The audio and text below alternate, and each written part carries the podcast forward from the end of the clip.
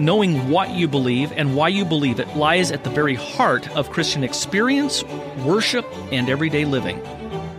The Bible's not about you. You're not David. Trouble in life is not Goliath. Jesus is going to be David in the shadow. Goliath is going to be sin and death. Who's that make you? Huh? And it doesn't make you the Israelites in the corner going, he's going to kill all of us. That's exactly who you are. What is your only comfort in life and in death? That I, with body and soul, life and in death, am not my own, but belong to my faithful Savior Jesus Christ. Gospel is that God the Son freely agreed to die our death for us, to suffer our deserved condemnation and doom in our place. And He didn't just agree from eternity to do it, He actually did it. It is fatal, fatal for us to think that we can ever move on from the gospel. The great problem in the evangelical church today, where the scripture is concerned, is not the inerrancy of the Bible. The great problem in the evangelical church today is the sufficiency of scripture. We don't think it's sufficient to do what we have to do. So we have to wake up to what's happening and recognize that the problem really is our lack of theology.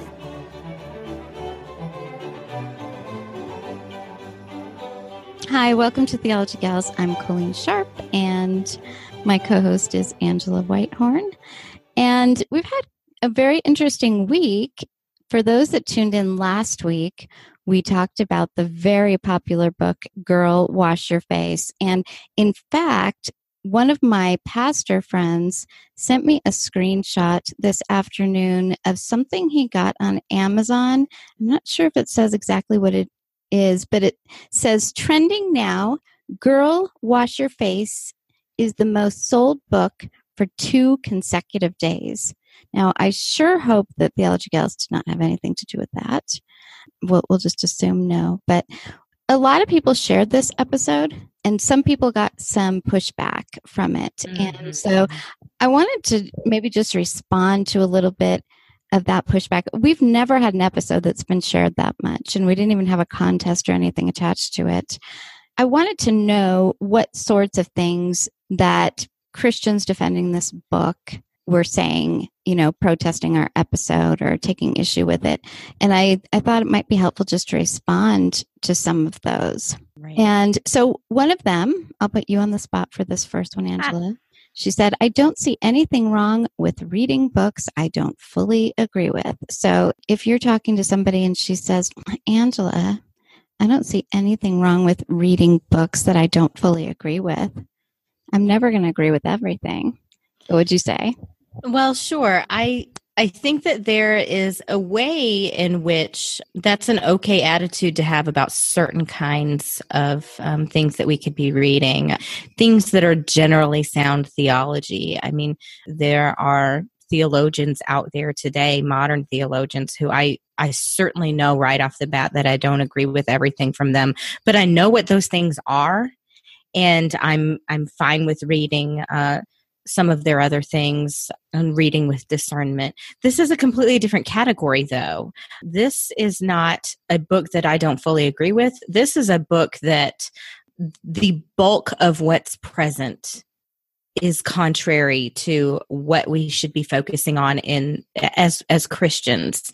It, the bulk of what is being taught in this book is self reliance. It's the opposite of what we should be doing as believers. And so, problem is that it is not just, it, it, it, may not be overtly saying, hey, read me, I'm a book about theology. You might disagree on a few points. It is first of all, pretending to not be theology, but it is chock full of theology. Um, it's pre- pretending to just be advice, but it is it is full of new thought philosophy, which is um, just completely contrary to what we believe as Christians. So, you know, we're supposed to be focusing on Philippians 4 8 9 tells us what we should focus on. Finally, brethren, whatever is true, whatever is honorable, whatever is right, whatever is pure, whatever is lovely, whatever is of good repute, if there is any excellence and if anything worthy of praise, dwell on these things. The things you have learned and received and heard and seen in me, practice these things, and the God of peace will be with you. So I think about this book and the very first thing right out of the gate in this verse, whatever is true, there is a lot in this book that is flat out not true. You aren't in control. A vision board is not going to make your dreams come true. These things are not true. These things are not right. It's not pure. And honestly, if if people are believing in those things because they have come to the book from the point of view that hey this isn't teaching me theology so it's fine. I, think that that just opens the door to being led astray and accepting doctrine that is packaged as not doctrine certainly but it's still doctrine. And so I, that's what i think makes books like these dangerous Right. And the, the thing is that this is not a book, ladies, that you can take the good and ignore the bad because the entire premise of this book is flawed. The entire premise of this book is contrary to scripture. The whole premise of the book is do what makes you happy, if I were going to summarize it. And you're in control. That is the premise of this book. That is completely contrary to the Word of God. And I know that some people were saying things like, why are you emphasizing theology so much? You know, this isn't supposed to be a theology book. But the thing is, is we talked about already last week that it is being marketed as a Christian book by a Christian publisher. And anything in our study of God is theology, is theological. Okay. So it's exactly. going to, you know, theology is the study of God. We should all be theologians in some way. And I had a very difficult time reading this book. Mm-hmm. And mm-hmm. I think it's unwise to take books like this and say, well, I'm just going to take the good to even approach a book like this. I think that there's enough good evidence out there, reviews, quotes that we talked about she doesn't get the gospel right. Another thing people were saying is well but what if this is this is how they hear the gospel and come to christ? They're not going to hear the gospel from that book. That's exactly right. The gospel is not in this book. In fact a patently false gospel is in this book. And if if i had a list of concerns that's my very top concern. This book attempts to tell the gospel and gets it wrong and very very badly wrong. And so um, i just keep thinking of romans 12 2 do not be conformed to this world but be transformed by the renewing of your mind so that you may prove what the will of god is that which is good and acceptable and perfect. This book being saturated in things like this book that's being conformed to the world and that's exactly the opposite of what we are to be doing. We're supposed to be transformed by the renewing of our mind. And of course, um, in our episode last week, we talked a lot. Uh, most of the examples that we gave, we compared directly to Scripture. That's how we're transformed by the renewing of our mind, using the Word of God to show us what the truth is. So, I, I would far prefer to do that than than to think um, naively that a book like this is is fine. It's not going to bother me. It's not going to ruin me because I'm not looking there for theology. Well, it it is influencing you whether you are looking for theology or not. Right. And so one other one and then we'll move to the next subject was you're being mean, you're just being judgmental.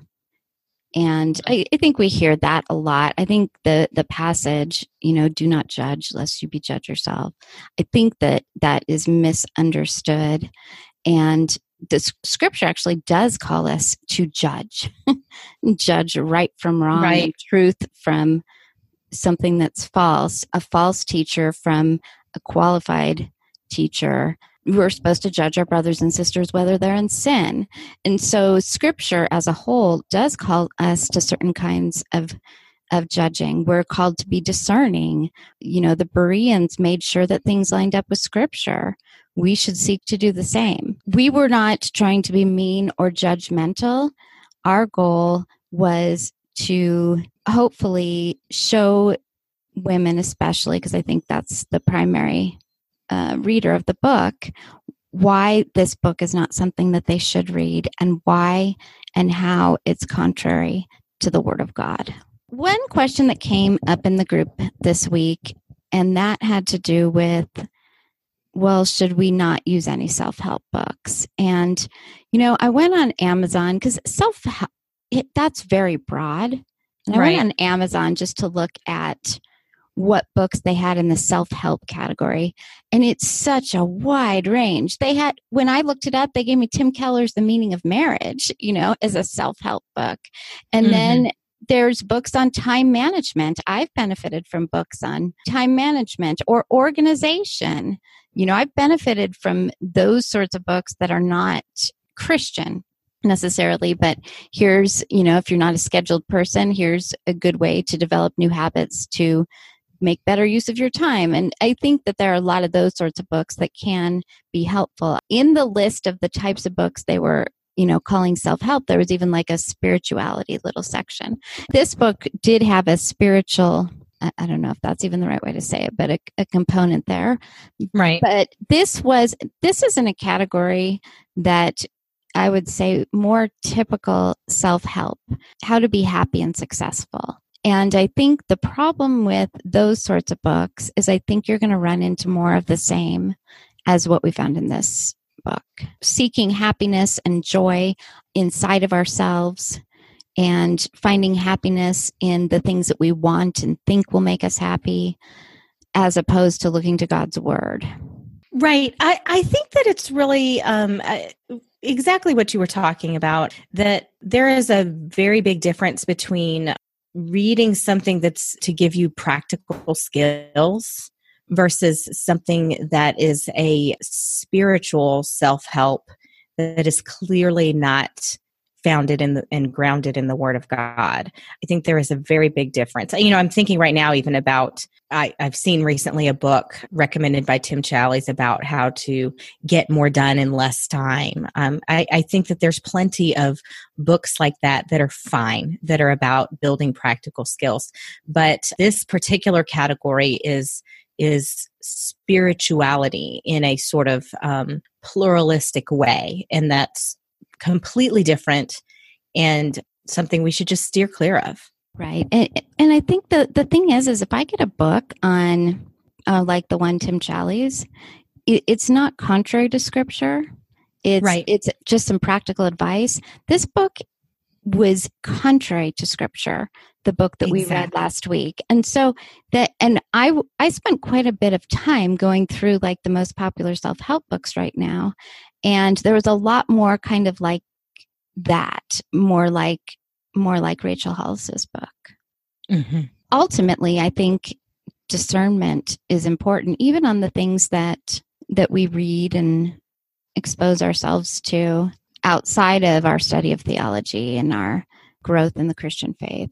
I think even the pointing to what's going to make you happy because i think it's so easy to say you know i think i'd be happier if i had more money a nicer house a nicer car my business was Mhm. successful. It's it's easy to think that those things are going to make me happy but i also think scripture speaks to the verse that you were talking ab- about earlier what things that we ought to be thinking on And that's why it's so important for us to know the Word of God because eh, that is, well, it just reminds me of um, the, the story that you have told about yourself before on the podcast about um, when you were, I believe, in high school and you you said, was it to your mom about, Yeah, where do I I, find don't want to believe.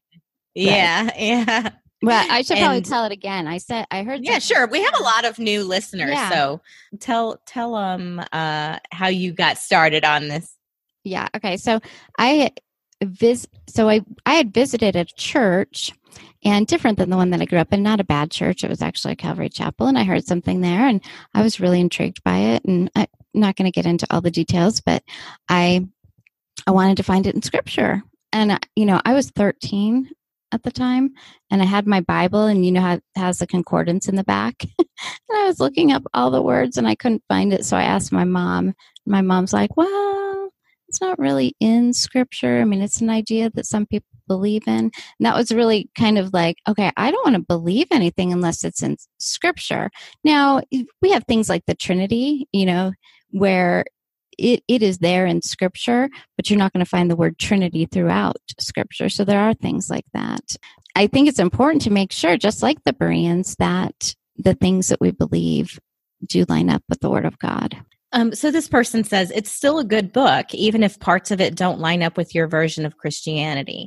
And you know what that makes me think of is what you're talking about with what we believe being grounded in the Word of God. Our objections with this book are not really about secondary issues like eschatology and what we believe about end times.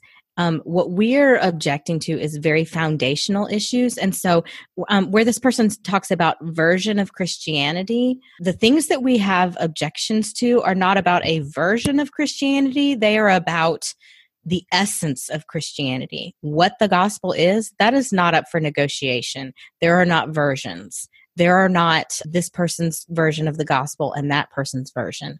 We are not taking issue with side issues. We are patently saying this book gets the gospel wrong, and that is a massive problem for believers to be getting their advice um, from that kind of a source. Right. I mean, her her description of the gospel was basically that God loves me just the way I am.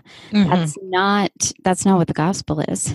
it's it's know? completely contrary to the gospel. Right. And does does um, the Lord love me? Yes, but because of Christ and His forgiveness and righteousness. Absolutely. Yeah. So I, I I think with everything, a lot of times in our group, people will come in and say, Has anyone heard of this author? And sometimes there's new authors, nobody's heard of them, or few people. I think anytime we pick up any book, we have to be discerning. If it's contrary to God's word, it's probably not a good book to read.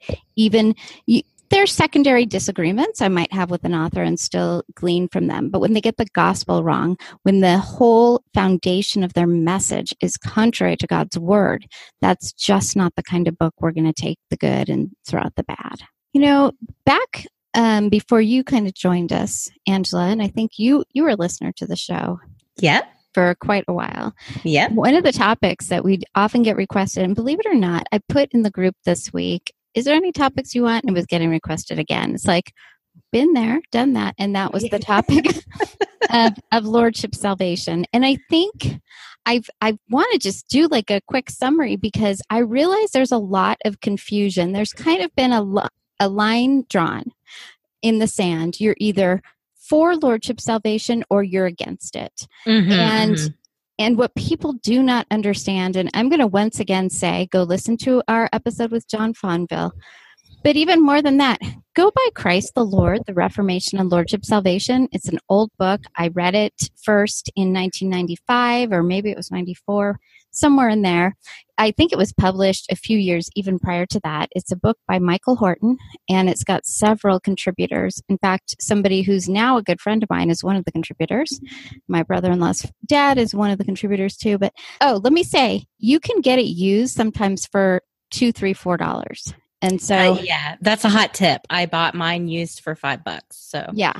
And so, I mean, I bought I bought two of them recently for friends, and I think I paid four dollars and no shipping. I mean, it was pretty, pretty awesome deal. But I think it's important to say the reason why we say we don't support either side. We're not.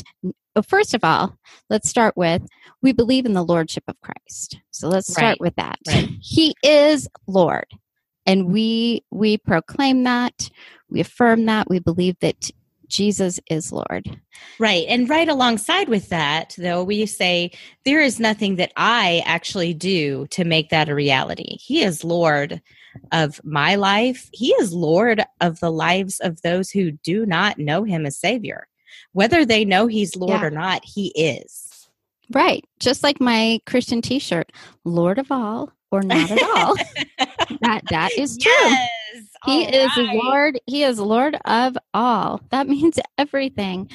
But it's so important to understand. Well, first of all, I do think that it's been redefined partially in talking to people on Facebook. They're like, Yeah, I believe in Lordship salvation. And I say, well, What do you think Lordship salvation is? Well, Lordship salvation just means that you believe that obedience follows salvation or justification. Okay, well, if that's all it was, okay, yeah, I believe in that the Lord is sanctifying us, that we grow in obedience. I affirm strongly the Westminster Catechism, what is sanctification, and it talks about how we more and more live unto him and and die unto ourselves and we grow in obedience and it's a work of god's free grace but that's not what it actually was. and so, right, right. But it's so important. The reason why we don't affirm it is because it was a debate between dispensationals.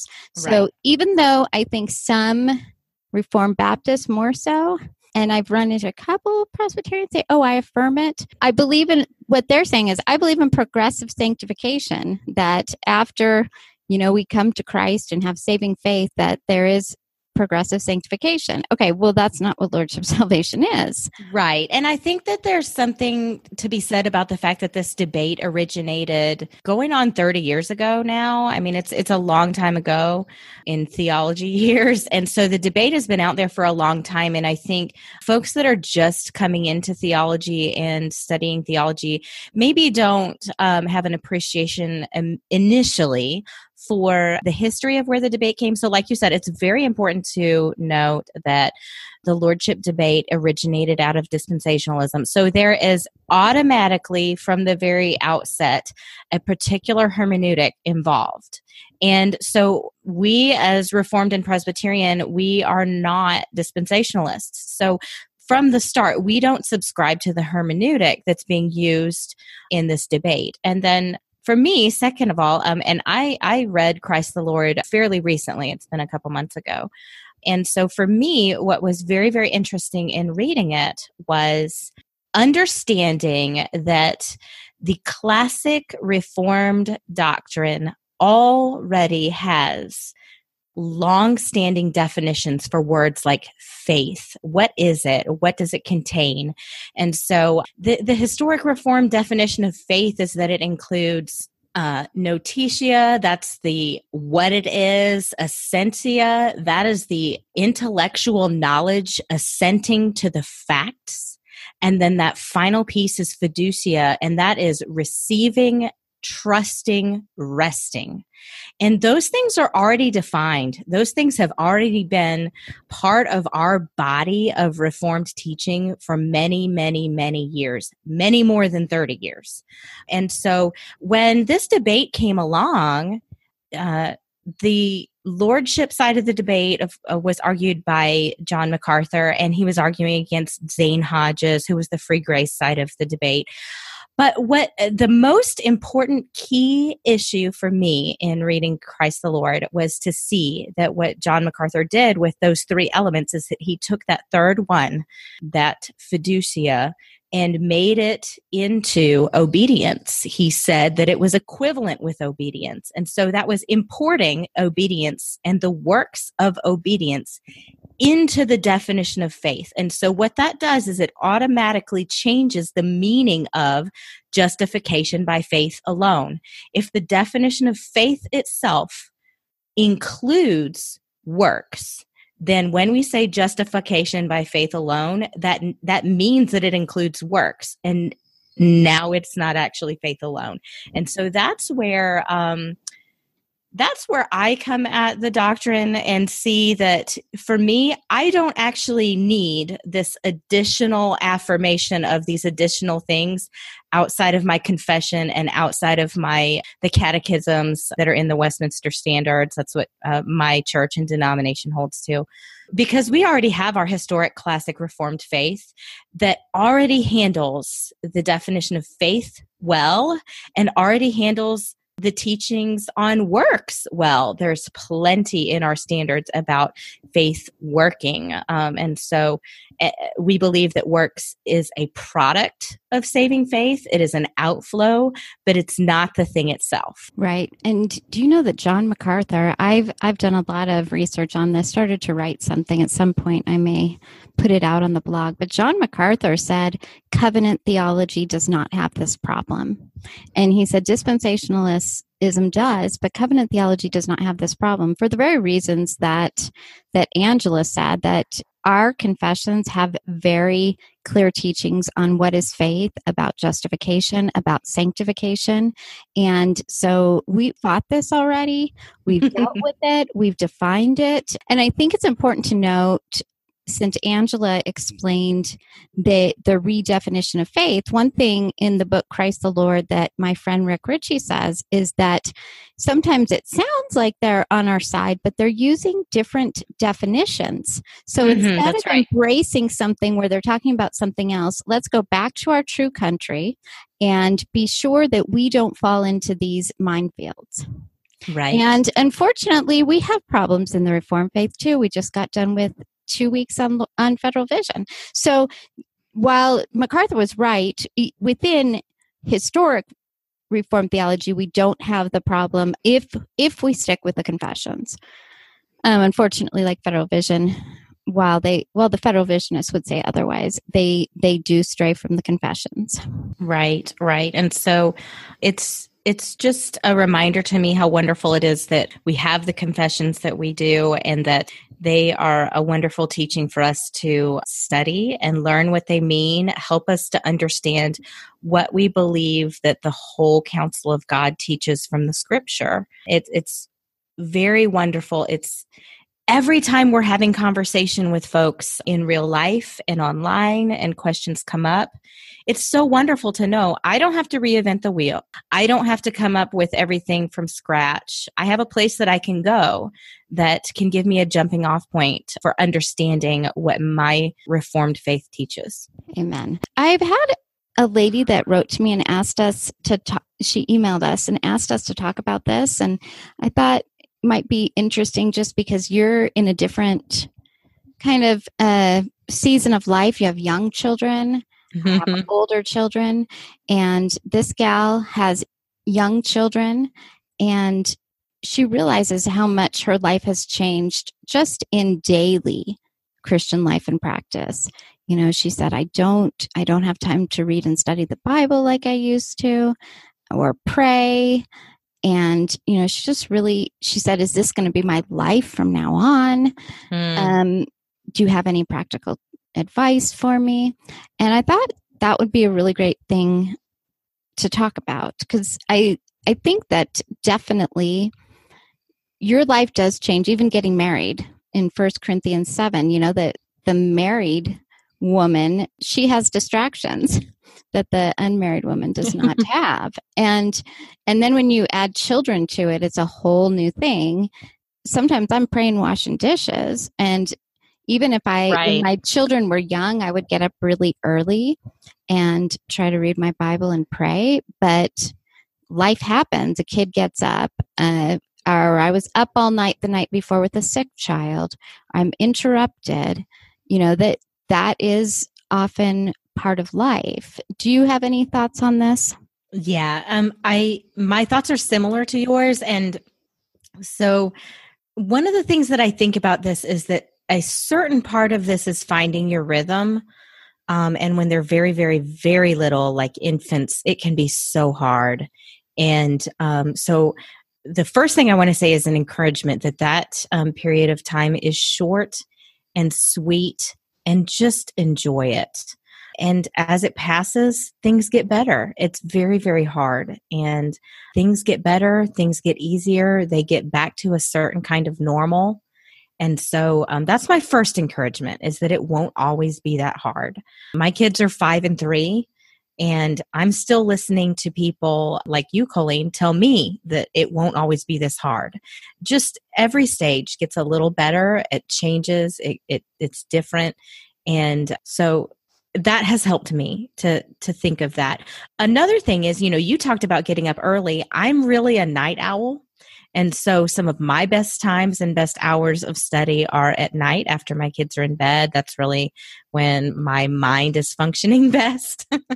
so Right. um so uh, that's what I mean by sort of finding your rhythm. Um, different people are different. Different things work for different people. So so it's fine if you're a night owl and that that's your best time. It's fine if you're an early bird. Um you know when my kids were very very little and i was up feeding i would do some reading. My last i don't know if i want to call it tip but it's it's at least something that i really love in my home is that you know for prayer and you know maybe not serious Bible study, hard theology like uh, some of the things that we talk about on our show, but the basics are just as sweet. And so for me, one of the things that has been really fun is the routine of catechizing my children. It's it's like catechizing myself too, and then praying with my children. Um, my kids are really little, and so they're with me all the time, and so praying with them and working through the catechism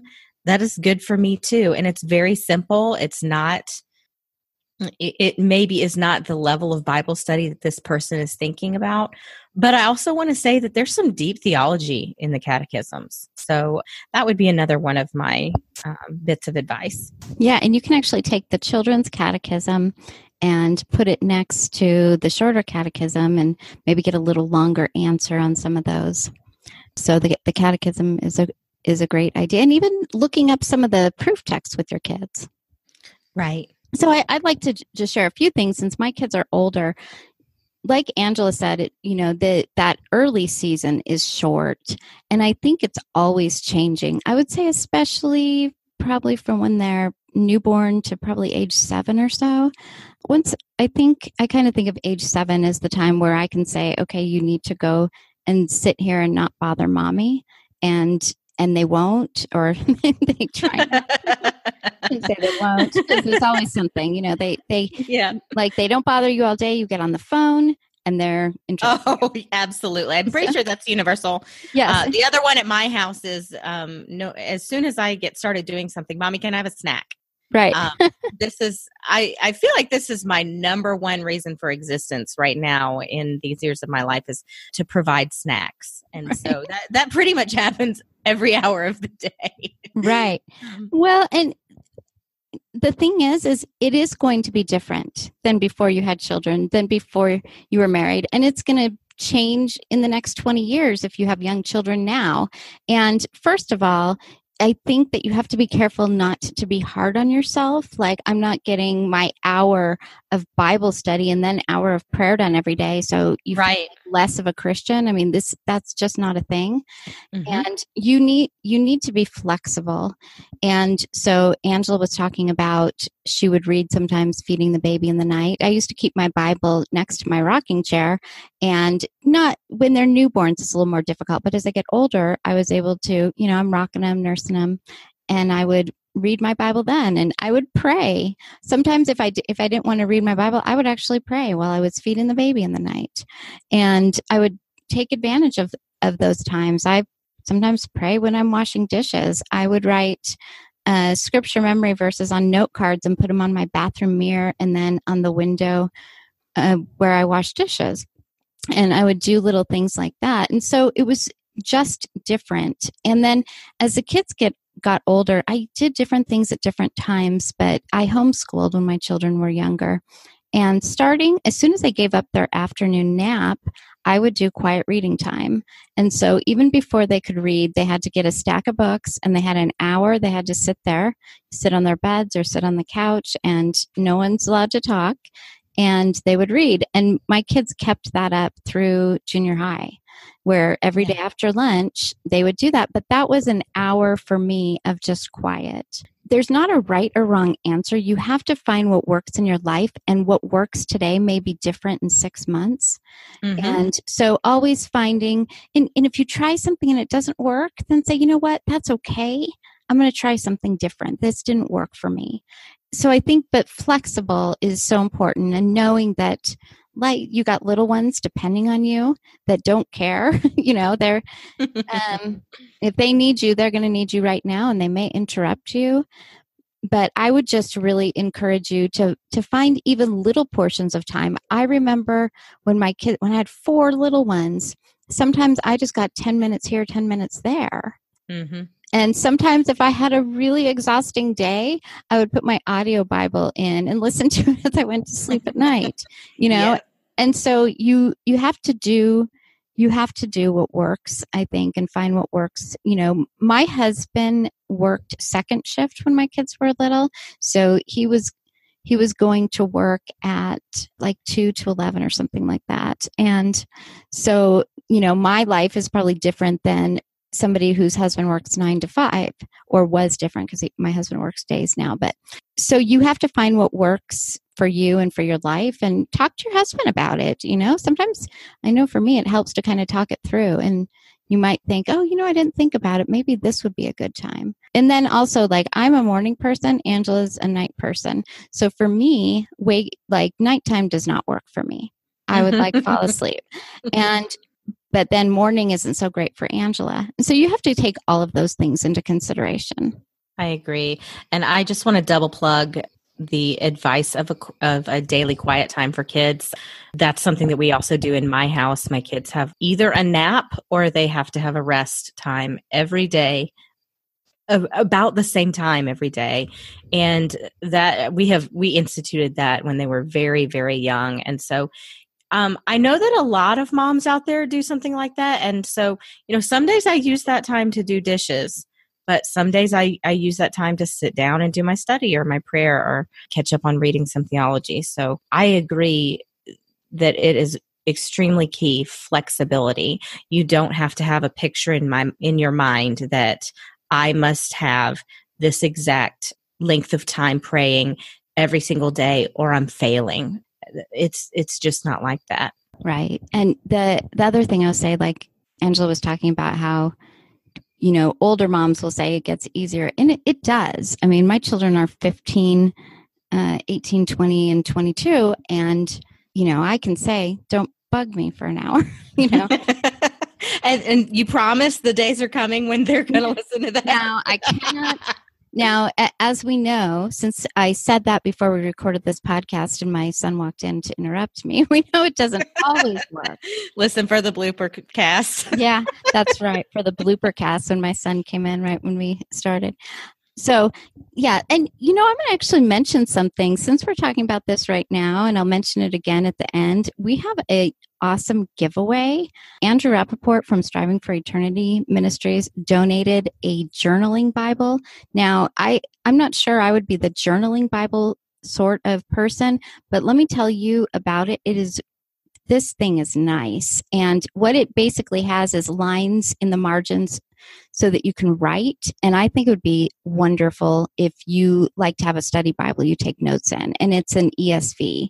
So check, look at our social media this week for information on being um, entered in to win that because it's a, I think it would be really really great bible study bible. It's it's probably too heavy to be your bring to church bible but with the space in the margins to write and like my bible i have uh, my study bibles i got it in 1995 and it's a new geneva study bible and it was kind of the early version of the reformation study bible like i have notes in the margins but i don't really have a lot of space for those notes so i was impressed with with this one I okay. highly recommend this kind of Bible, by the way. I have one. Uh, it's a journaling Bible, and it's just like you're describing with the um, an extra wide margin with lines for taking notes. And I love it because um, I like to write down things when I'm listening to a sermon or when I'm doing a study on my own.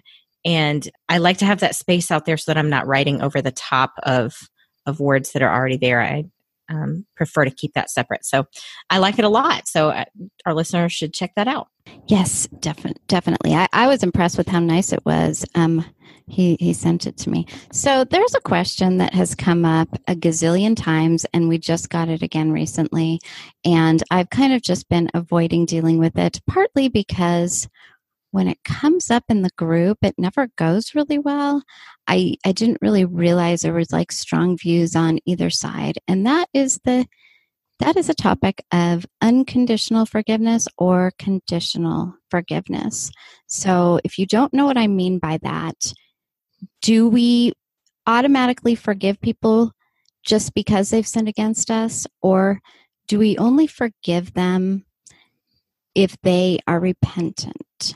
Well, I'll just start by saying that I think it's really key in this kind of a discussion to distinguish between forgiveness and reconciliation. So it is possible to extend forgiveness um, to someone towards someone without actually reconciling. So, you know, maybe the person is not repentant you can forgive and not harbor bitterness um, over the sin that they have done to you, but you don't necessarily have to mend that relationship when there is not repentance. In fact, there's probably a lot of cases where it would be wise not to do so.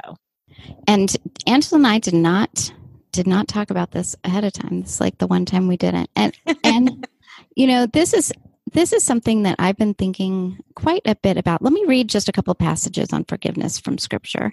Uh, Matthew six twelve, forgive us our debts as we also have forgiven our debtors.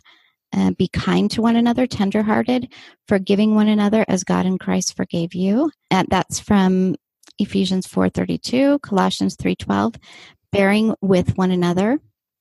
And if one has a complaint against another, forgiving each other as the Lord has forgiven you so you also must forgive. Okay, so I, I think I see it a little bit different than Angela, and that's okay. And I think this is why it gets kind of crazy in the group sometimes. I think that forgiveness comes when the person is repentant. But I think that regardless of whether they're repentant or not, we must we must put away bitterness and anger and clamor, as, as scripture says. Uh, so um, when you forgive someone, you no longer hold it in account against them. Christ does not unconditionally forgive everybody who sinned against him. Of course, there's faith and and repentance, which which comes along because of his work inside of us.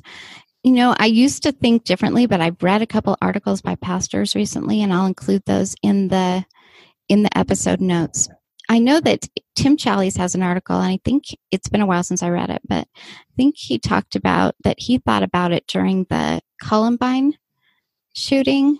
And for some of our younger listeners, I, hopefully everyone knows what that was. But it was kind of the bit, the first big school shooting. And it was actually not not far from us. And one of our um, one of the gals at our church or the family at our church lived next door to one of the victims so at that time, there was, and you see this whenever there's a tragedy, I just need to forgive that person. Mm-hmm, mm-hmm. And I, and I, I guess the way that I see it is I, I don't know that I can forgive them if they aren't repentant, but I can still love them, be gracious, not be bitter towards them, and those sorts of things. So that that would be kind of how I would see it, maybe a little different than Angela. But I think that we're saying close to the same thing. I was just going to say, you did say this differently than I did, but as you are speaking, I am agreeing with what you're saying. So uh, I think it's this is just kind of highlighting this is one of these questions that is very important to be just very careful in how we parse it out because what we don't want to do is have a situation where someone has been sinned against and we are counseling that person forgive, reconcile, get back to normal when the other person isn't repentant and you are just opening someone up to abuse, a very difficult relationship, um, or condoning or helping someone to continue sinning. Uh, we I, I, those things are very um, possible to happen. And so that's why it's really important for us to handle this question with care. So all of the things that you said, I have no pro- no trouble agreeing with. And I think when you were talking about forgiveness and reconciliation, forgiveness does not mean that trust is automatically built up too. Yep. Let's say you're a woman whose husband has been addicted to pornography and he is repentant, it doesn't mean that you're going to trust him right away. I mean, there's still healing and trust that has to be built up. And so you know, there are situations like that. The other thing that I think is really important is not to hold every single tiny little thing against someone until they come and apologize and are repentant. Right. If I mean if I did that in my home, I'd be doing that all day long, you know? Um so we should extend there are times to extend grace. So uh, if I'm having a bad day, and I say something unkind to my husband, and he recognizes she's having a bad day, she's not feeling well, he may extend grace to me in that moment and not say, You need to repent right now for what you said to me, you know. Um, but he also knows that right. I probably, when I'm feeling a little better, will come back and say, I'm really sorry for what I said to you earlier. And I think right. we have to be really careful because I think it's would be really easy to just hold every tiny little thing against the people in our lives and you're going to get tired out if you do that it's so true. You do not have to Matthew 18 everything. you know, Right. if the toilet paper roll got put on the wrong direction, we can let this go. Um, I think of First Peter 4 8.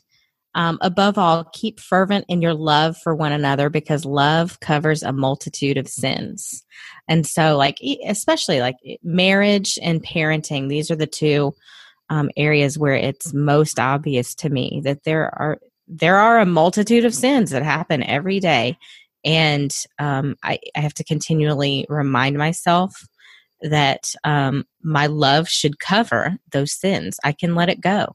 I don't have to hold this against someone. I don't have to bring it to their attention even and say hey um, i'm giving you forgiveness for this just so you know. Um, there are things that we can let it go and and let the lord uh, work on that person in his time Amen. The other thing that I realized early in marriage is sometimes I would find myself mm, maybe more annoyed. Uh, you know, where I would be holding some something against my husband, and I realized on sometimes on those things, did he really sin against me? right or am i just annoyed and or was he just didn't realize so i'll give an example. You know he he ran into an old friend in the parking lot at work. This is before cell phones and they talked for 20 minutes and he comes in 20 minutes later than usual and i'm sitting there worrying. He didn't intend to, to do that. He got in a conversation and you know as soon as he was done he came home. And so something like that. He i don't believe he was sinning against me. I think i was just more annoyed by it. Right, right. So- I completely agree. There are so many things in marriage that are like that um, that I have to remind myself. Yeah, squeezing the tube of toothpaste from the middle is not actually a sin, even Oh, if it it, does irritate me. actually, that doesn't. we we really don't have a lot of differences in our house over things like that. yeah The the answer to that one is easy, by the way. Get get two tubes of toothpaste. there you go this is called solving your problems on theology The gals theology gals solve all your problems. Get your self help right here. right that's right this is your self um, theology gals your one-stop podcast for practical self-help okay. Um, we're going to move on to a yeah about that. Now my son said to me i don't think it's very nice for you guys to call somebody out. Um, of course he's 15 and i said well we don't use their names. And he's like okay then it's okay. Because usually if you're new to our podcast this is yeah about that. There's a meme that's going around. It's kind of like somebody says something and it's not good and you're like yeah about that. Let me tell you how it really is. That, that's what this segment is. Now this particular yeah about that has actually been going around on social media. I saw it quite a bit but i just couldn't resist talking about it and i'm not going to say who said it but some of you will know.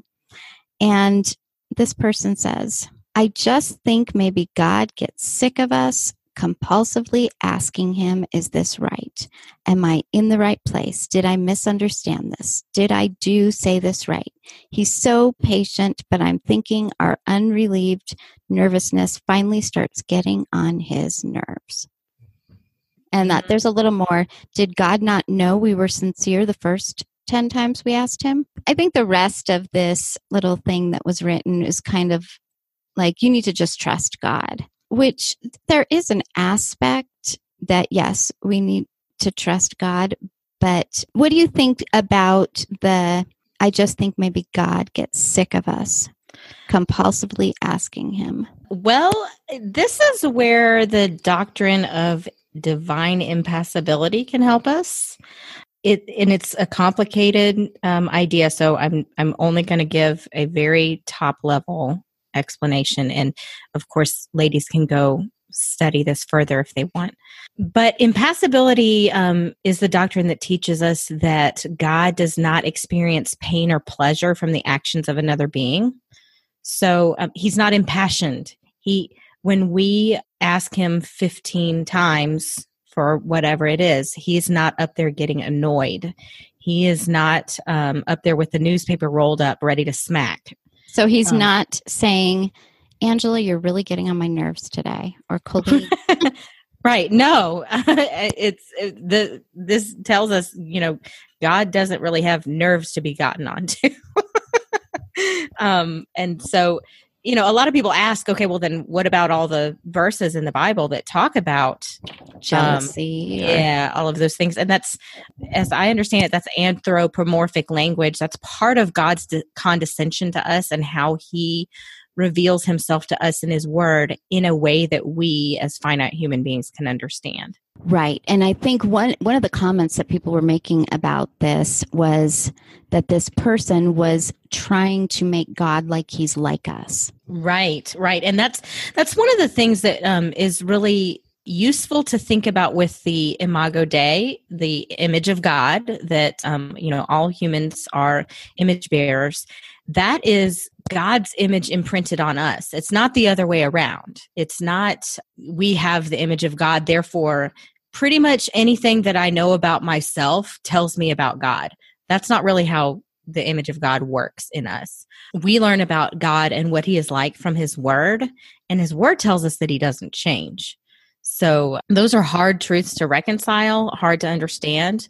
Um, but that is what I think of that quote. I think uh, God is not up there being irritated with me, especially because I am his child and um, he's pleased with me because of Christ.